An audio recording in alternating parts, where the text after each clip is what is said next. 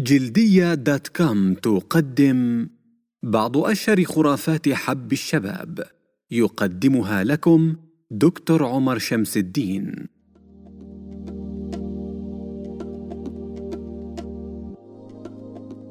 شغلة عجيبة ألاحظها وهي شلون الناس تترك العلاجات الطبية المثبت أنها تعالج المشكلة وتروح حق شغلات ثانية نفس الطب البديل. واحتمال هذه تزيد مشكلتهم بدال لا تعالجها. أعطيكم أمثلة. واحد معجون الأسنان لتجفيف البثور. أكيد سمعتوها من يداتكم. أنا آسف بس هذا الكلام غير صحيح. تدرون شنو الصج؟ الصج هو أن المعجون ممكن يهيج ويحسس بشرتكم. شفت شلون؟ اثنين مسحة الكحول للحبوب. وايد ناس تمسح وجهها بالقطنة المبللة بالكحول وتعتقد أنها راح تطير الحبوب. يعني الكحول تطير الحبوب. الحقيقة أن الكحول راح تنشف بشرتكم من الدهون الموجودة عليها وتطلع القشرة عليها.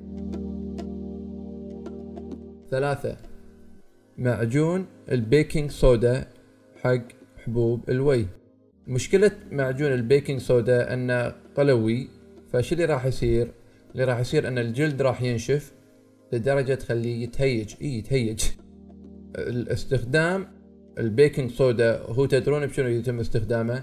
يتم استخدامه لو تشيكتوا على جوجل بتنظيف المجوهرات مو على البشرة. أربعة الترطيب يزيد حب الشباب. هذه خرافة منتشرة أصلا عند عدد كبير من الناس. تدرون شنو الصج الصدق أن جفاف البشرة يزيد الحبوب فلازم ترطبون. هذه الشغلة الأولى. الشغلة الثانية والمهمة أن غالبية علاجات حب الشباب اللي نصرفها للمرضى تجفف البشرة. عشان كذي الترطيب المتواصل شغلة ضرورية.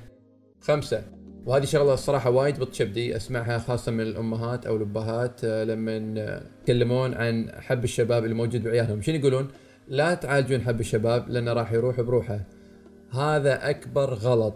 تدرون ليش؟ لأن المشكلة إذا راح حب الشباب راح يترك آثار تطول على ما تروح وممكن حتى ندبات وحفر تظل طول عمركم.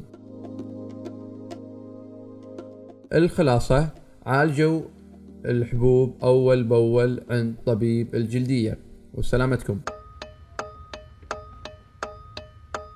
قدمنا لكم تدوينة صوتية بعنوان بعض أشهر خرافات حب الشباب بصوت دكتور عمر شمس الدين. استمعتم إليها عبر موقع جلدية دوت كوم